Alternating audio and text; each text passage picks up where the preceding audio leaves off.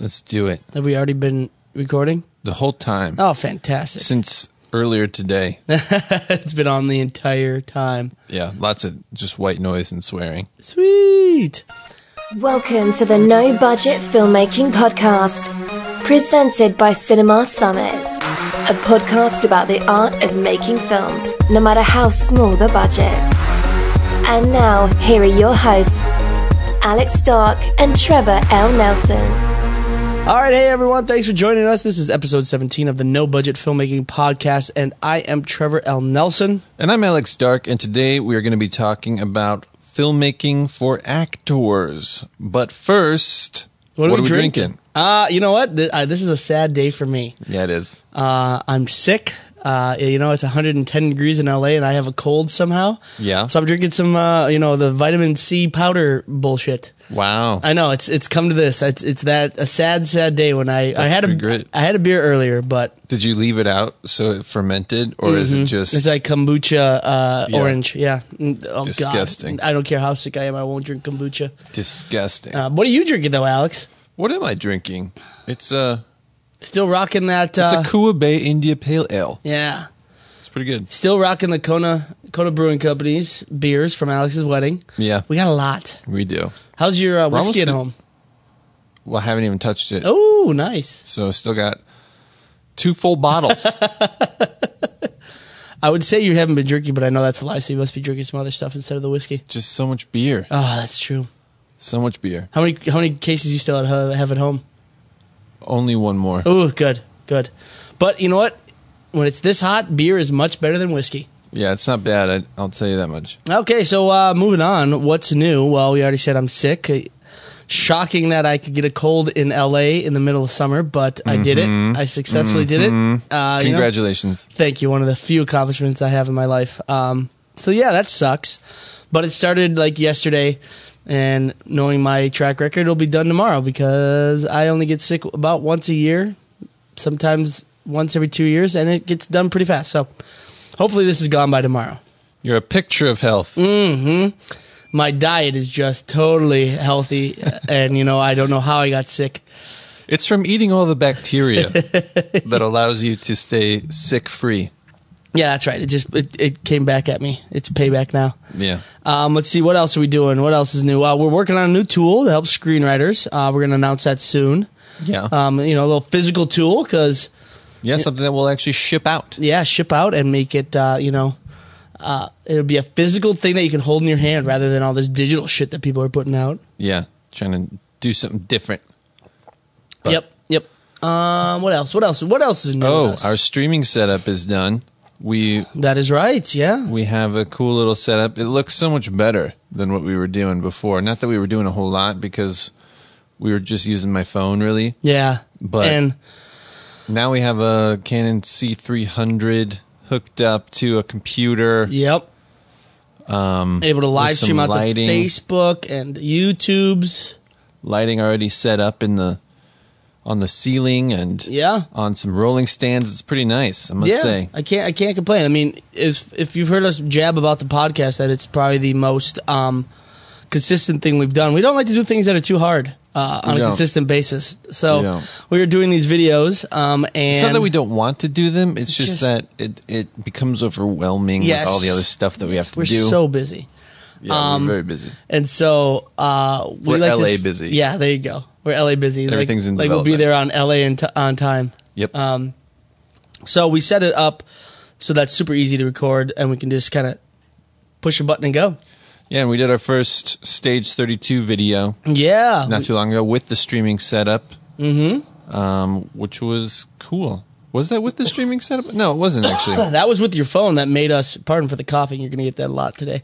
That was actually with the phone that we used, and that kind of led us to, hey, maybe we should set up something so we can make get a little better quality. So we haven't done it yet for Stage 32, but we're about to. If you head over to the Stage 32 blog, that's where we're going to be. But we did do a video on Facebook Live. We did. So if you go to Cinema Summit's Facebook page, you will see the video there. Yeah, it was our first sort of attempt, pretty clunky. You know, we're working out the kinks, ironing out the wrinkles. Yep. all that kind of stuff. But we'll do it again here soon. We're going to probably do a couple videos next week when I feel better, as well as some Stage 32 videos, as well as some live Facebook things. So again, if you have any questions about filmmaking, send it to us, and we'll try and answer those in the live videos. Yeah, put them in the comments. Yeah. Put them in the comments, and we'll answer some questions. We'll try our best. And then, speaking of, we surpassed 2,000 streams. Pretty cool. Cool for us. I mean, other podcasts probably laugh at us, but if they knew we existed. But we did it on episode 16, which is an improvement from when we reached 1,000 streams. That's true. That's true. We... yeah, you're right. It took us a little bit shorter time to get the next 1,000, so I'll take it. Yeah. Maybe it means we're improving and people are liking us more. Who knows? Maybe. No, I don't go with the... Definitely not in the improving section. I'm not an expert on social cues and other things like that. Uh-huh. I'm not a mathematician, so who knows? Few are. I know I'm not. 2,000 streams now. I feel like next week, next month, I don't know, maybe we can get to like 10,000 next month. I was going to say 200,000, but your math may be better than mine. Yeah. Well, I don't know. Did you carry the one? The son of a mathematician. Yeah, that's true. That doesn't bode well for me. No, it doesn't. I was such a whiz at math in high school, and it just started drinking, and it just fell out. It just dropped. And you were a whiz, and you still are.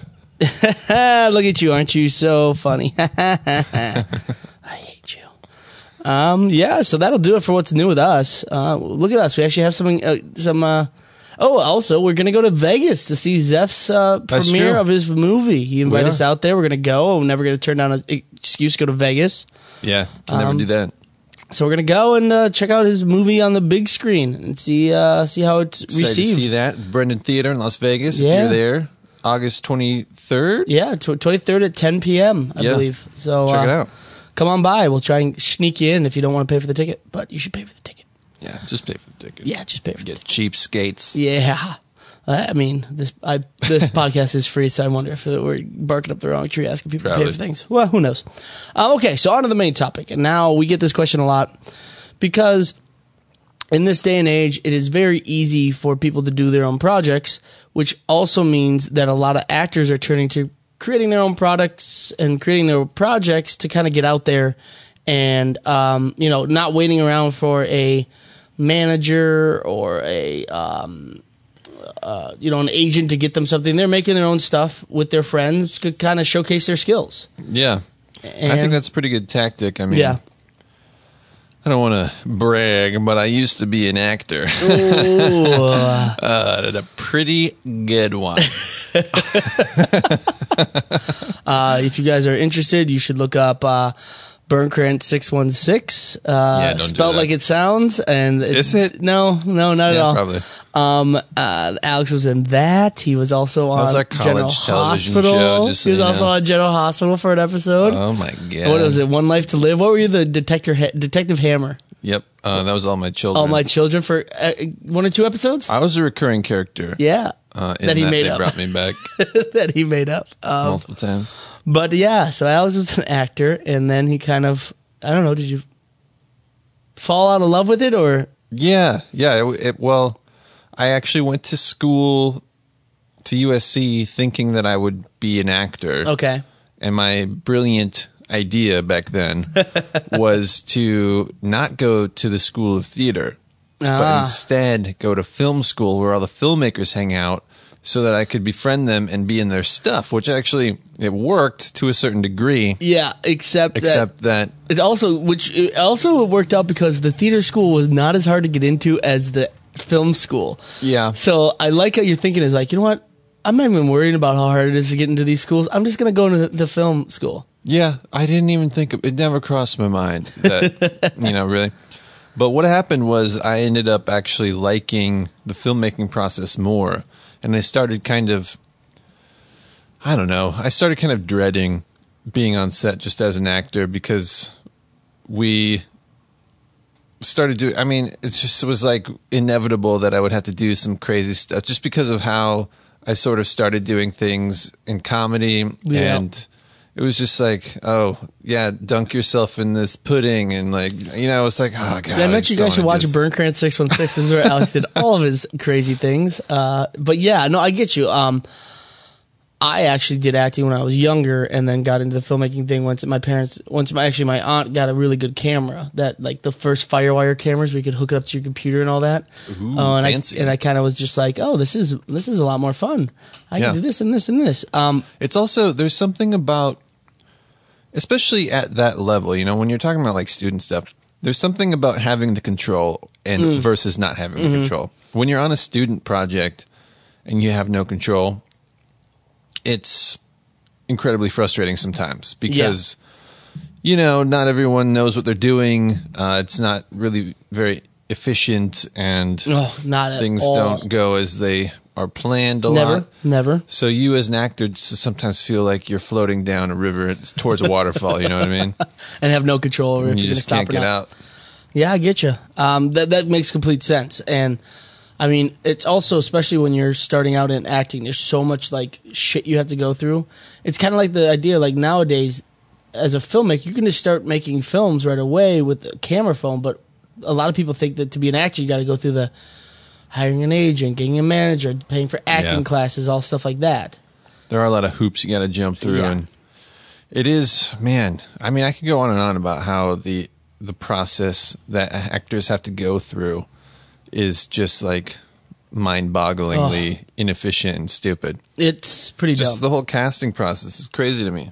And it's so, I don't know, it's almost like the way actors are sort of treated by they're just people. A throwaway commodity by many people, especially if you're not a big name. Yeah. They're just, they don't care about their actor's time.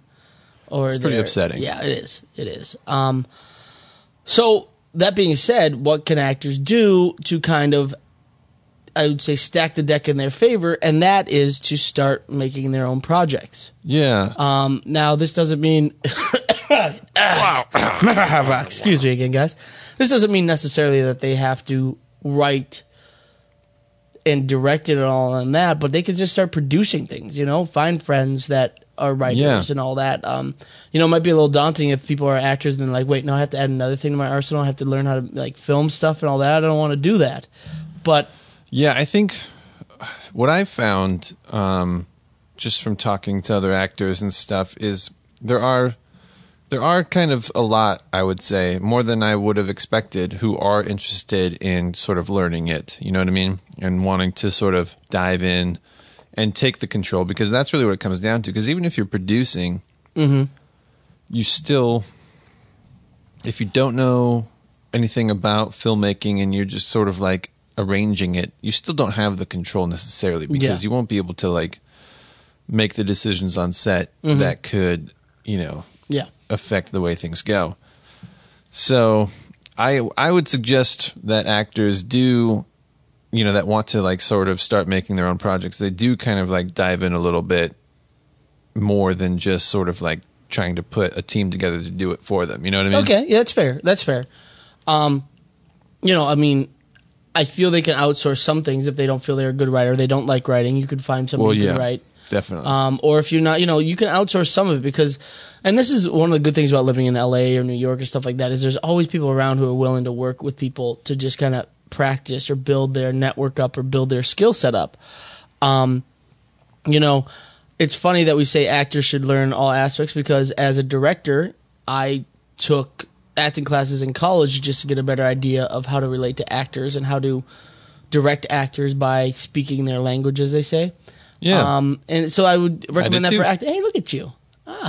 You had to make love to a chair. Same school. Oh, yeah. Maybe had the same teacher. Make love to a chair. What a delicate way to put it. Well, that's how my teacher put it. Yeah. I had to buy the chair roses and all that stuff. Champagne. I don't know where that champagne went. Impressive. Yeah, I know. All I had to do was... Oh, wow. Jeez, that went real dark. All right, from that thing...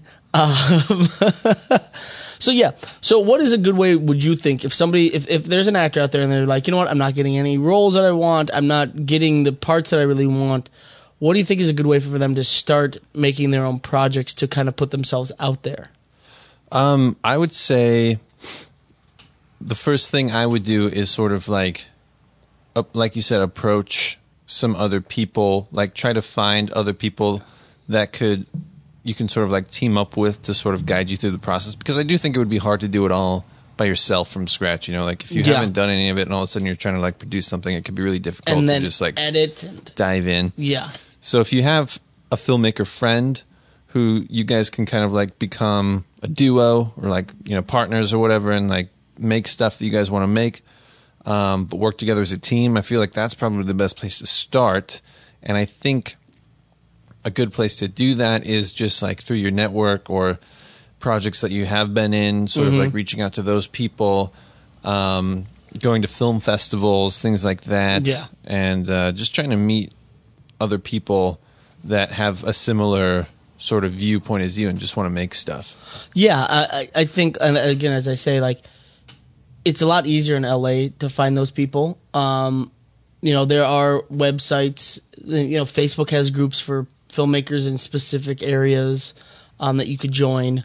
You know, just because you're in an area that may not be, it's hard to say because, you know, it's like, well, if you're in Cleveland, Ohio, I don't want to sound like a dick here, but if you're in Cleveland, Ohio, trying to be an actor and looking for people to help make your project, you may not be serious about acting because you're in Cleveland, Ohio. You know what I mean? Like, yeah. I mean, most of the time, if you really are into acting, you're going to have to come out to LA or New York. Sometimes maybe Atlanta and Vancouver as well, but New York and LA are the big hubs for casting directors and agents and all that. So, you know, if you're in one of those two cities, there would be an easy. You're probably going to know somebody who knows some aspect of filmmaking or know somebody who knows somebody.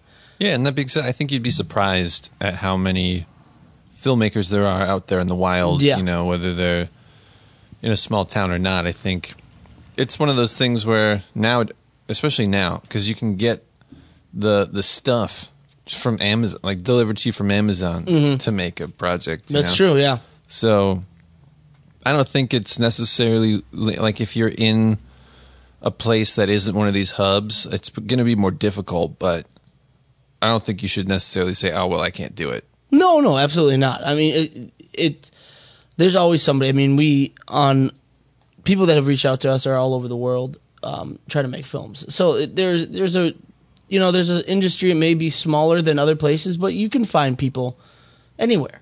Yeah. Everyone's just kind of enthralled by the idea of making a film. So you'd be able to find people that can help you with your project there.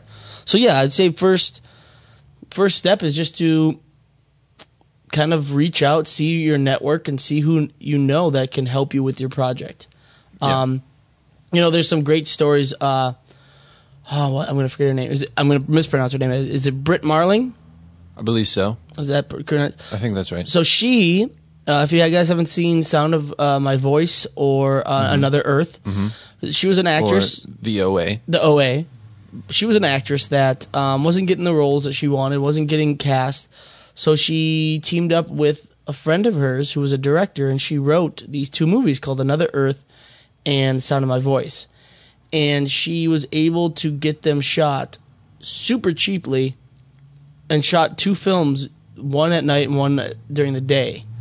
And playing different characters, so it was very interesting. And, you know, this was just a project she did. Granted, this is an extreme case, but they both got accepted to Sundance. You know, launched her career, but that just shows you she was an actress that just wasn't getting the role she wanted. She wrote two scripts and got them made into features, and that launched her. Yeah, I think it's interesting to think about. I mean, obviously, it hinged on the fact that she had, you know, really great ideas and talent to write them. But I think a lot of actors have sort of an inherent understanding of storytelling and things like that, and. Especially, you know, the more projects you do, you sort of understand just like without necessarily thinking too much about it, the idea of 3-act structure and things like that. Yeah. And with just a little help, you could probably turn your ideas into an actual story. Yeah, and I gotta think that if an actor has read enough scripts for preparing for roles, it'll kind of get ingrained with them how a script goes about, like getting made. Yeah. So they should. You could be able to write something. You know, maybe not a feature length film, but a short. So totally. You know, you could write something in your free time. You know, it's kind of one of those things when you do one aspect. This happens to me all the time. When I do one aspect of filmmaking, either it's directing or, you know, grip or gaff, helping out Alex, or editing something, or even going to see a movie. It gets my creative juices flowing. So like just writing like a short will get your creative juices flowing, and just kind of build on that, and you'll get, you know, this idea that, okay, I want to get a group of people together. I want to get this going. I want to create my own thing right now because I'm tired of waiting around for everyone else to say that I'm good enough. Yeah, and I think it's one of the things that I see a lot of people do right when they're sort of like starting out. It's kind of like the film school trap, or like the first time director trap, is to just make like a short film about two people talking in a room. Ooh. You know what I mean? Mm. It's very common. It happens all the time. But I think you know, for actors whose goal is to, you know, show what they can do, or like be in a project they can show off, you have to think of it more like beyond just like having a scene to put in your reel, I think, you know? Yeah. Like you actually want to make an entire film, like not just a scene, but like a story that has a beginning, middle, and end, and maybe has a little bit of scope, because that's going to be more impressive even on your reel in like clips, but also being able to send that movie off to festivals and things, and like actually show it to people and have them be entertained and see like a whole story. I think that is going to be ultimately more beneficial than just shooting like a two-person dialogue scene. Yeah, exactly what you said is you want this to be seen. This isn't like a reel that you're going to add to your other stuff and put out there. You want this to be seen by as many eyes, because it's so you, like you said, you want it to be a story, because the goal of these projects when you're doing your own project is to get them in festivals, short festivals, put them online, and make it good. So you're not just showcasing, you know, it's not a reel. It's an actual product that showcases your acting skills, and it's good. You got to make it good enough that it can get out there in festivals to be seen by more people.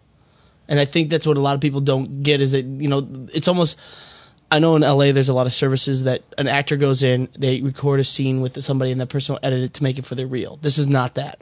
Right. This is, the better it is, the more time you put into it, the more coherent a story is, the more places it will be seen.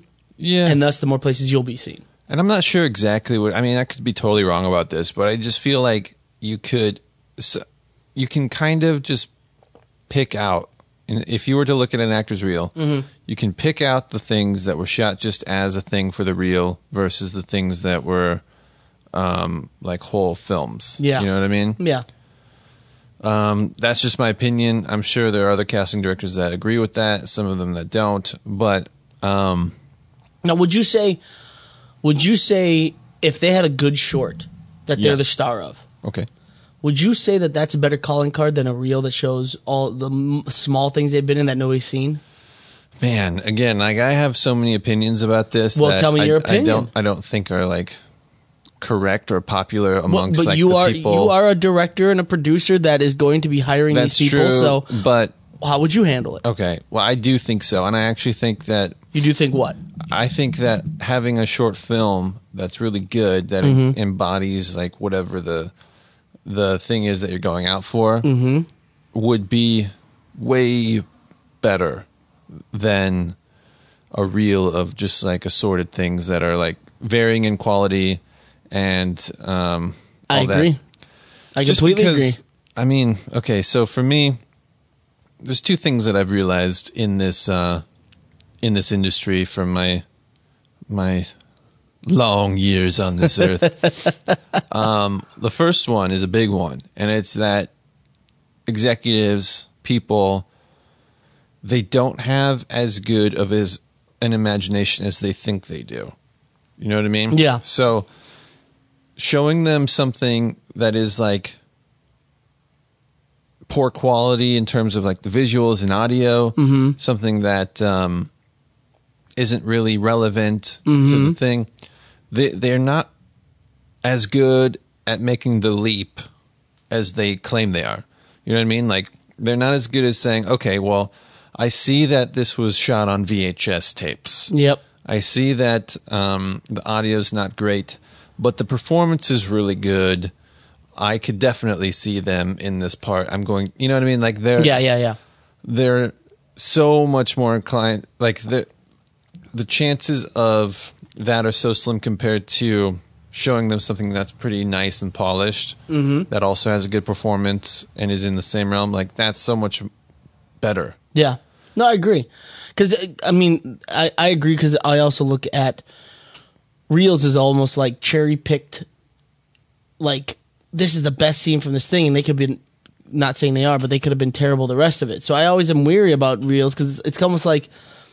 Well, not only that, but if that's the way you think about it, if those scenes aren't, like, spectacular, then... Yeah. This is like, yeah. Doesn't that just, like, signal to you that it's not great? Yeah, exactly. Like, in general? Because, like, oh, well, this is the best ones you have, and this isn't that great. But if I was to see something with a coherent and almost see, like, character arcs in there and then play those character arcs rather than, like, 30 seconds of them talking to somebody and screaming about how they miss their mom and crying, I'm going to probably go with the short and be like, you know what? I saw a full breadth of a performance. Yeah. And this goes back to my whole problem with casting. I feel like casting directors should go to plays, they should go to screenings, mm-hmm. and indie film festivals and all that kind of stuff, and actually see full performances. I know that's asking a lot, and there's no way they could see as many people that way. Mm-hmm. But I don't know. The whole headshot thing is just—it's crazy to me. Crazy. I know. Okay. All right, back to this. Yeah, back to this. We could rant about actors and how they get the short end of the stick for a long time. Yeah. Okay, so back to the idea of doing their own stuff. So if they don't have their own equipment, yeah, what do they do? Because I mean, but I think this is, we kind of answered this earlier. Kind of get a network together.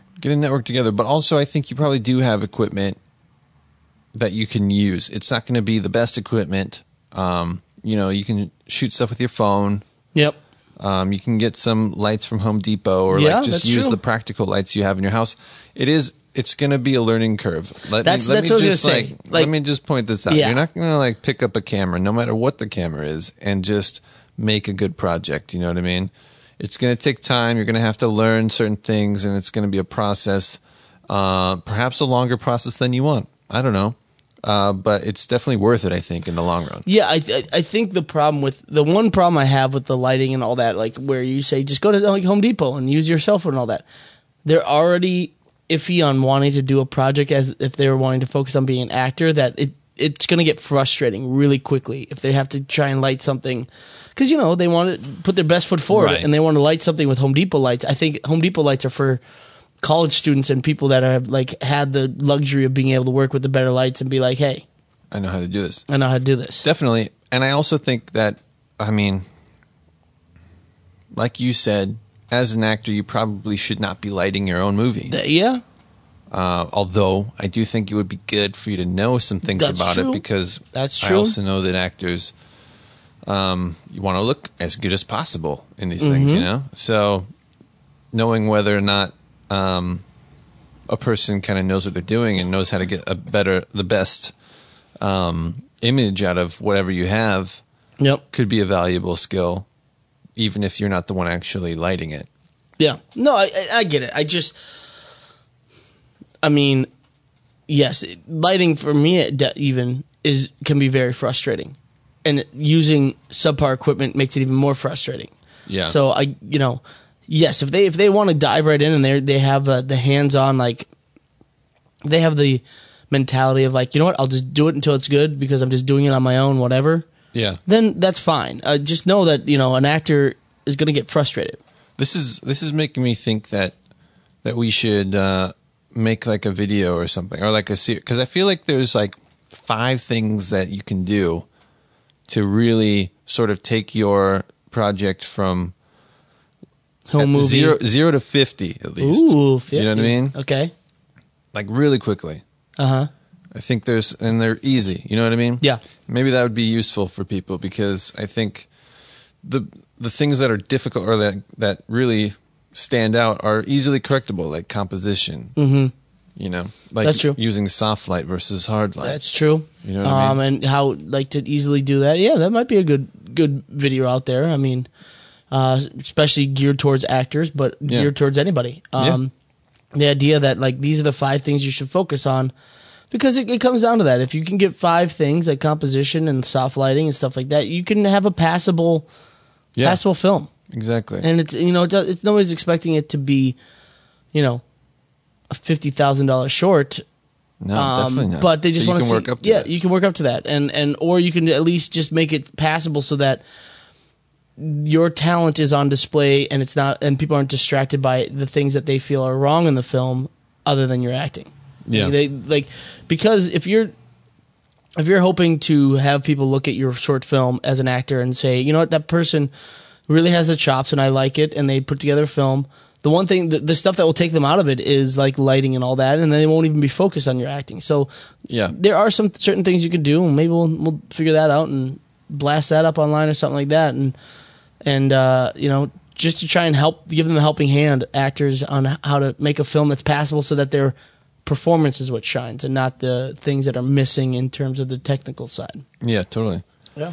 Now let's talk about acting and directing, which is something that Trevor and I have tried together, which is actually interesting because so Trevor and I made a project, I think we've talked about it before, where we both were in it. Oh, God. Yeah. And we both directed it.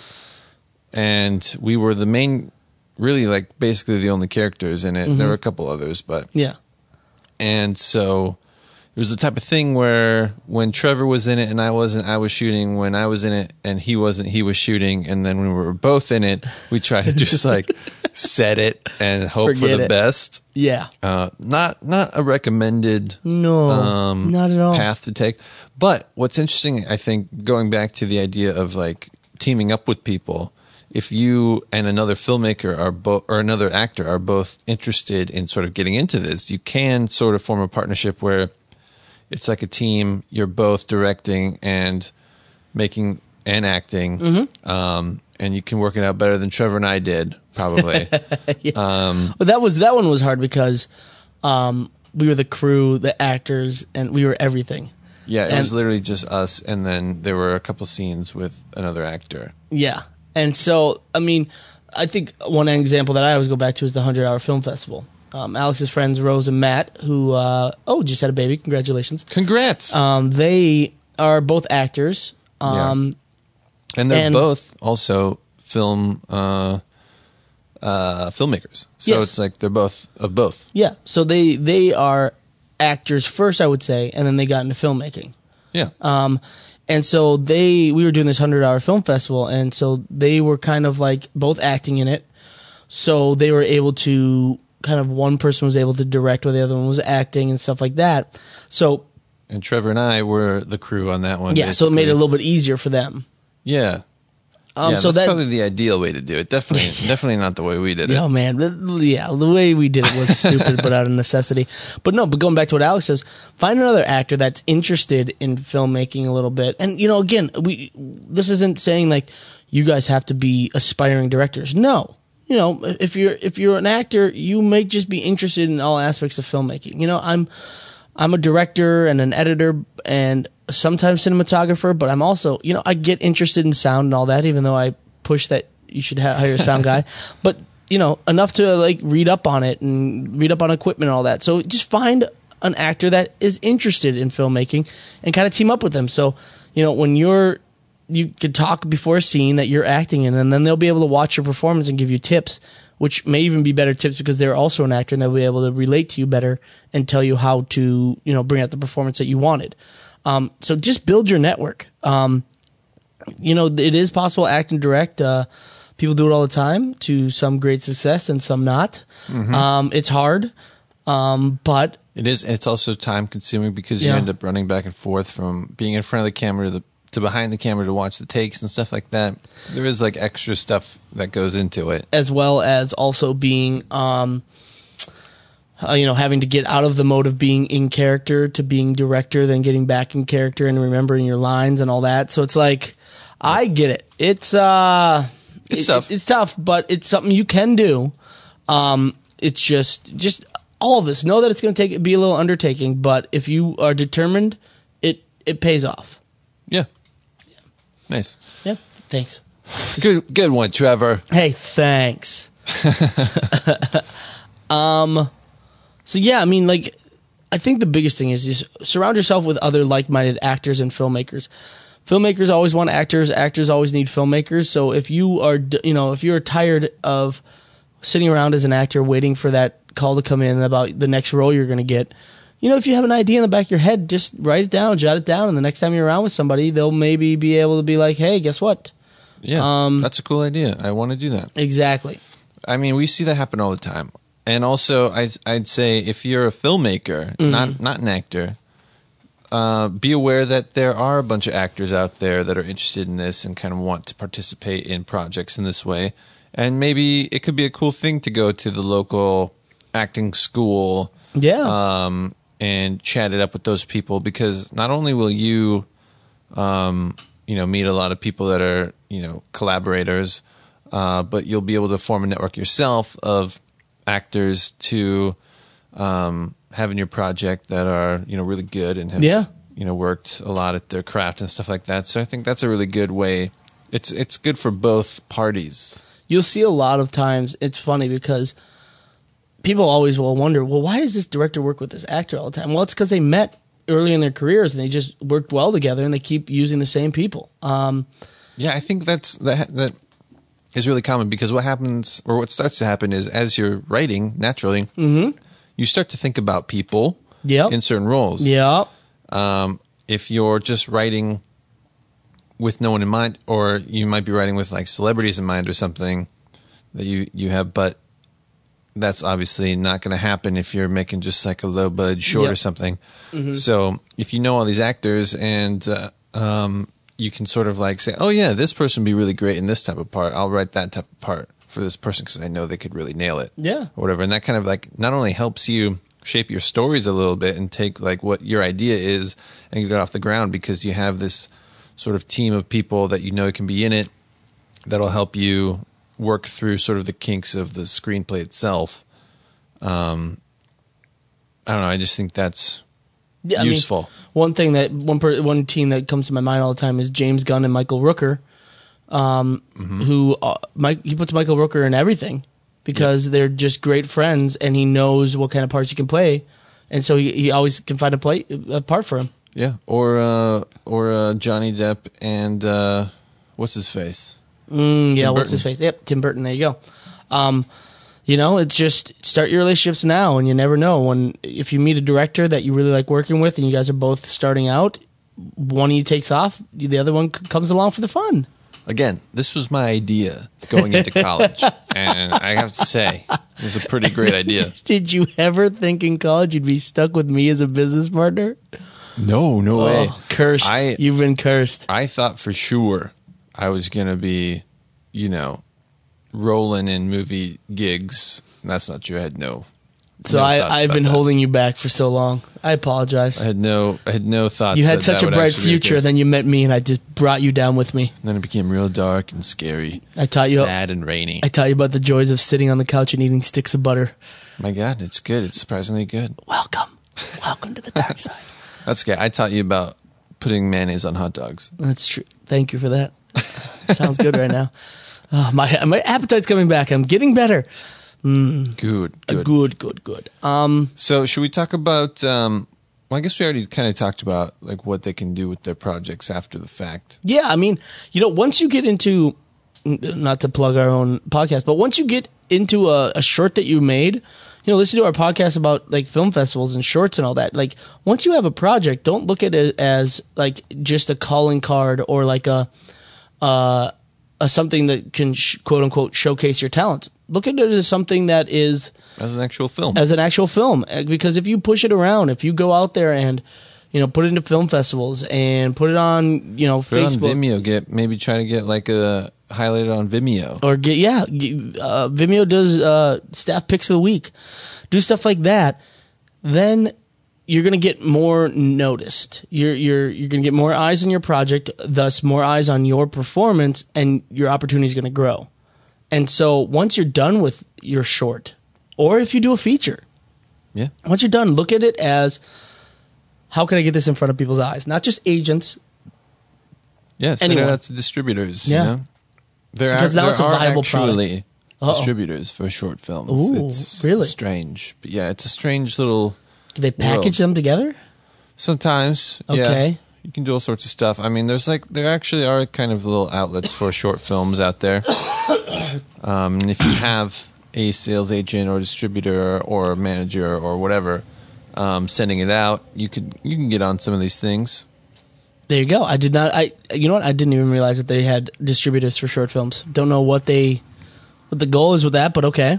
Yeah, I wouldn't say they're necessarily like specifically short film distributors, but they some sort of like streaming platforms have short film sections, or they'll have like specific sections for like student films or for film festival films and stuff like that. So. And not to be, you know, getting your hopes up or everything, but the Academy Awards has a short feature, has a short film award. It does.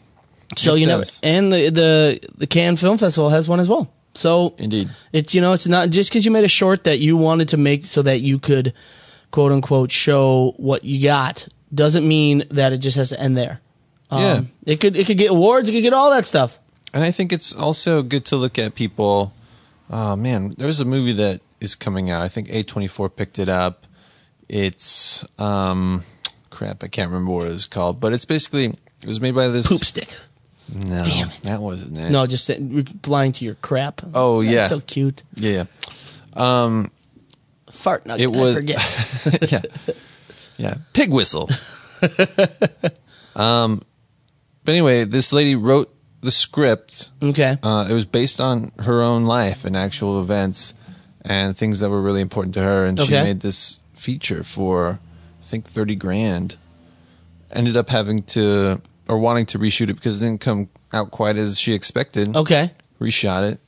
And it got picked up by A24. Really? To be released theatrically, I do believe. I got to look this up. And I think, you know, that's something good to remember, is like stories that are really close to you, really important to you. I feel like those are the things that, especially first-time filmmakers or like early on, can sort of be easier to do, because it's like that old saying, right? What you know, but also it's just more personal. You'll have more stake in it. You'll want to get it done more. You'll have more care with it, and things like that. So I think that could be, you know, something to think about. Like, what are some of the experiences you've had in your life that you think would resonate with other people or make for a good story? And those might be the ones you want to try to tell first, or, you know. Yeah, and I mean, it like you said, it's treat it as like it's a project, not just a calling card, and make it something that is important to you. And that means you're going to give it more care, give it more attention, and probably come out with a better product. You know, everyone has a story that they think is dumb, or, you know, that they really like, but they think other people think is dumb and all that. But that could be a short film that, because it's something that happened to you or somebody you knew, you put more care into it. You really put a lot of feeling and emotion into it, and it turns out to be something that's great. So don't sell yourself short. Everyone's got some ideas for stories in the back of their mind, no matter what business they're in. But if you're an actor, you definitely probably are thinking about like, oh, wouldn't this be a cool story? Wouldn't this be a cool story? So yeah. Did you find it? No, I didn't. I found it. Oh, what was it called? It's called Never Going Back. Oh God, I found. I typed in all the keywords of what you said, and it came with a Jessica Chastain movie about her in the 1940s. So no, this one's Never Going Back by director Augustine Frizzell. Yeah. Interesting. Okay. All right. So check that out. Oh yeah. I'll check it out. It's kind of a stoner comedy romp. Oh, you know what? I heard about that. I did not know it was like just a woman that just kind of like was writing kind of her memoirs or kind of thing. Yeah, that's cool. And I don't know what the final project or final budget of the one that is going to be released is, because I believe they actually shot the whole thing over again. You know, so it was like $30,000 or something for the first one. I think they shot the whole thing over again for another low budget, but probably slightly higher than that. Is she an actress? I think she was an actress, maybe. Well, this will just show you guys, because I just looked up Augustine Frizzell, and she's in the last movie of Robert Redford, The Old Man and the Gun. She's in that movie, so that's why I asked if she was an actress. Oh, so, interesting. So maybe she did this movie, got, did her thing. I don't know. She's an actress. So it looks like she was an actress and just decided to do her own thing. Yeah. She did 3 shorts and then Never Going Back. So, yeah, she was an actress. She was in, like, this is really empowering podcast as we're just, sitting here looking at the internet. Just Googling She was things. In A Ghost Story. She was in Pete's Dragon. So she was an actress, and then she probably just wanted to give her chance at writing and directing. So you never know. If you're an actor, you never know what you could fall in love with in terms of filmmaking. That's true. That's true. I didn't realize I was going to fall in love with it, but I did. Oh, so beautiful. Back. So yeah, I mean, meet up with people, meet up with like-minded actors, or just people that want free actors. You know what? There's no shame in that. There's a lot of people out there that want free actors, and there's a lot of actors that want free directors and equipment to use. So meet those same people. Yeah, and you'll be happy and make that project, because the only thing that's going to happen is it's going to get your name out there a little bit more. People will see it. People probably see it more than they will see your reel, and you never who could put their eyes in front of it. Yeah, and if you want us to make that little video series or something about some things you can do to increase the production value or in the look of your films.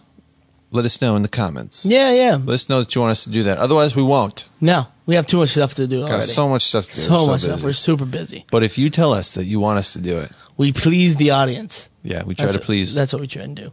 I think that'll do it, huh? Yeah. I mean, yeah, I think. We kind of went around in circles there. We went crazy in circles on that one. But I think you get the point. You guys get the idea. You guys, you're smart. You know what we're talking about. Figured it out. We don't know what we're talking about, but you do. Yeah. That what makes you guys so much smarter than us. All right. So what's cool, Alex? Shall we? Yeah, let's do it. What do you think is cool?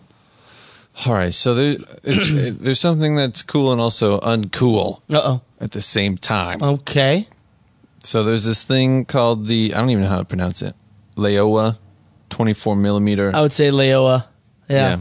It's a 24 millimeter probe lens. This thing looks insane. It almost looks like a short broomstick at the end of your camera. It's very thin. I wouldn't even say short broomstick. This thing is long. It's long. It's long.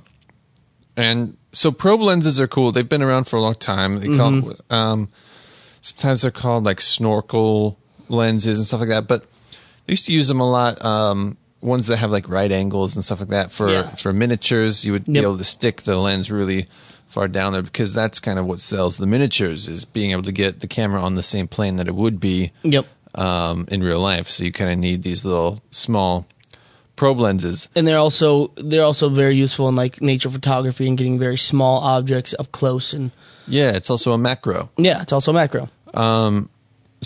is a Kickstarter that I saw. Very, very cool, and it has like little LEDs on the front, so you can stick it in things and light it up if you're shooting nature stuff and you want to see like inside an ant hill or something. I don't know. The goal was $9,999, and it made $667,000.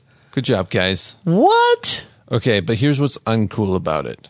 Uh-oh. The video that I first saw this thing on Facebook. I saw that video too. It bothered me quite a bit because it showed them shooting something out of the lens. Did you see that? I don't know if I saw that part. I don't know if they made it or if someone else put it together as like this is a funny hoax video. But I saw a video where they reportedly, it was like, this lens, shoot your lens out like a bullet through the thing. And it showed them shooting like a book. And it showed something coming out of the lens and flying through the book, and then they showed a shot that was reportedly from this lens that shoots out of your camera. I don't know. It was really dumb. I didn't see that part. Is it supposedly telescopic? I don't know. I mean, it was just fake. It was totally fake. That's all it was. And people were like, "Oh my god, it's so cool! How does it do this?" And I'm just very annoyed by that. That sounds weird. I'm on their Kickstarter right now, and I'm looking. I don't think it's on their Kickstarter. It was just a Facebook video that went around. They're shooting food on this video. Is that the one you're talking about? Are they actually like? Is there a projectile firing out of the lens. A projector. So it's not the lens. It's something shooting out of the lens? Yeah. Well, that's what they were pretending happens, but that's not what actually happens, guys. It's just a lens. What were they trying to like pretend was happening? That it was like shooting salt or something? No. I see it. I see it. It's going into a book. Yeah. On a book cover. Yeah. What the hell is that? It's not real. That's what it is. The whole book looks CGI. I know. It's very strange. What the? Oh, wow. Yeah, that's unfortunate. False advertising. Yeah. Moving on. Okay. So what I like, what I think is cool is now this is piqued my interest because we are Panasonic Vericam owners. But Panasonic is releasing a free LUT library for the Panasonic Vericam and Evo One cameras. Nice. For those who don't know what LUTs are, those are lookup tables, and they kind of give it's kind of like presets for the color of your camera footage. Yeah, it kind of lets you view it because when you're shooting log or raw, it's not really meant to be viewed that way. Yeah. So it kind of normalizes it so you can actually see what you're doing. Yep, and you can bake it right into the footage, or you can install it on a monitor and all that, but usually some you have to pay for, but Panasonic is releasing free ones. Nice. And that's for good people like us. It's good because it's like straight from them. Yeah. So you can get a lot of LUTs from people, and some of them, sometimes you want to use creative LUTs and things like that, or make your own LUTs, but sometimes you just want a nice normalized LUT that you can just like use and without having to like do a bunch of testing beforehand. And yeah, you just know it's reliable and it's coming from a reliable source. And I mean, yeah, that's awesome. And the fact that they're giving away for free, very cool. Supporting their users, big fan of that. I'm a big fan of Panasonic ever since we got the Vericam. They've been awesome. Yep. Very open, very communicative, and very open with their and friendly. Yeah, very friendly. Very friendly. They have a lot of events you can go to and just check out their new stuff, try their stuff out, ask some questions. I like it. Chalk this one up to them being even more friendlier. Right on. More friendlier? More friendliest. Friendliest. There we go. Yeah. So, awesome. Good job, Panasonic. Love it. Love it. Love it. So, the next thing I saw was a Chimera panel lantern. Ooh. Which, if you aren't familiar with Chimera, they make soft boxes and things called pancakes and lanterns and stuff like that. This one is a new one. It's a modifier for what are they called? Light gears? Yes, light gear. So LiteGear makes light mats. Yep, and things like that. This one's specifically for LiteGear's products, and it's a lantern that goes over their products, which is almost like a little dome. It's like a little white dome, which I love lanterns a lot because they're really handy for things like like when people are sitting around tables, or you got two people across from each other. It's like you stick a lantern right between them, and you got a nice little softy key on them, stuff like that. So I would check that out. And also the cool thing about LiteGear's stuff is that it's so thin and light. Ugh. You can just stick that thing anywhere. You can hang that easily with just a bunch of stuff you get at Home Depot. You don't need a lot of support for those things. No, you could. I don't know about with the lantern on it, but without, you can just tape them up to the ceiling, which is kind of cool. Yeah, I mean, I mean, the lantern doesn't look like it's all that heavy, so I find it hard to believe that it's going to add that much more weight to it. Yeah, Chimera is usually pretty lightweight, and they do a really good job of keeping their weight down because they know it's a modifier that you add onto lights, which just people don't want heavier lights. Definitely. So yeah, that's really cool. I like that. I love Chimera stuff. I love LiteGear stuff. Very cool. Very cool. And then the last one for me is, as we are getting into the age of 4K footage being the norm, you need storage, and Samsung has got you covered with 4 terabyte SSDs. Ooh, boy. Now, that's pretty cool. Now, the rumor is, from Alex is telling me, that the rumor is it'll be about $1,000 when they're released. That's not the rumor. I just asked if you thought that they would be more than $1,000. Oh, well, yeah, that's a pretty good one. I would say, because a 1 terabyte right now is like what, 106 or 200 something? Yeah, 260. Yeah, 260. Because I think your 500 gigabytes are looking like a 120, 150. So yeah. So if you had 4 260s in one little package. They're probably premium. It's probably like a little premium on there. Mm-hmm. And so I was guesstimating. I would say $1,000 or like a little over. I'm trying to remember how much the 1 terabytes came out for. I think they were $1,000 when they came out. My God! And if so it's $4,000. No. I would say because you know it's like as everything gets cheaper when they release something new, it's usually the price of what the old new stuff was when it came out. I would say probably about $1,000, maybe a little bit more, maybe $1,200, $1,250. I mean, that's just not that bad. That's not that bad. I mean. Solid state is so nice. If you guys are editing or doing post work and you do not have a solid state, do yourself a favor, buy one, install it as your main operating drive, and then get another one to like render. You will notice such a huge difference. It's ridiculous. Your programs will open faster. Your programs will run smoother. It's just fantastic. I love SSDs, and not that they have 4 terabytes. On that note, I also saw. I showed this to Alex earlier. Intel is coming out with this 98 terabyte. It looks like the size of a ruler, and it's for servers. It's a hard drive they're long. It's about the size of a ruler, but they're no taller than a AA battery. Yeah, and they're for servers. Sticking in the server, so you get like a whole array of them together to make a 98 terabyte server. Or no. 98 terabyte is one of them. What? So they're talking about 1,000 terabyte server or what they call a petabyte. No. So they're talking you now for like half the size of a regular server rack, you can have 1 petabyte or 1,000 terabytes. And, you know, me and Alex have these dreams of this big, huge studio where we have a render farm. If you had those things that are solid state drives, 1 petabyte in each rack, just blazing render speeds. Just like so much storage. Yeah, so much storage. Which would be awesome because I mean, what I can only think of like somebody like. Granted, these aren't like specifically for film, so you got your big major companies like cloud storage and all that. But can you imagine like Pixar is gonna just gobble these up? Well, yeah. Like, I mean, I can't even like really wrap my head around how long it would take for us to fill that up. I mean, we're getting crazy because we have two servers here that are hopefully going to be, I think, 40 terabytes each. And we're like, yeah. This would be like 12 times larger. Man. Gee, like technology, man, is just getting crazy. I wish I was born like 20 years later because this is going to get crazier and crazier. So, yeah, I think anything else is cool? I think that's it. For right now. Yeah, that was it. All right. Well, that's going to do it for this episode. Thank you for joining us. And you can get the show notes for this episode by visiting nobudgetfilmmaking.com/episode17. If you like this episode, go ahead and leave us a comment. Let us know. We always like to hear from you. And please feel free to share it with your friends. Yeah, do that. Do the whole share thing. The little, like, 3 circles with the lines connecting them share thing.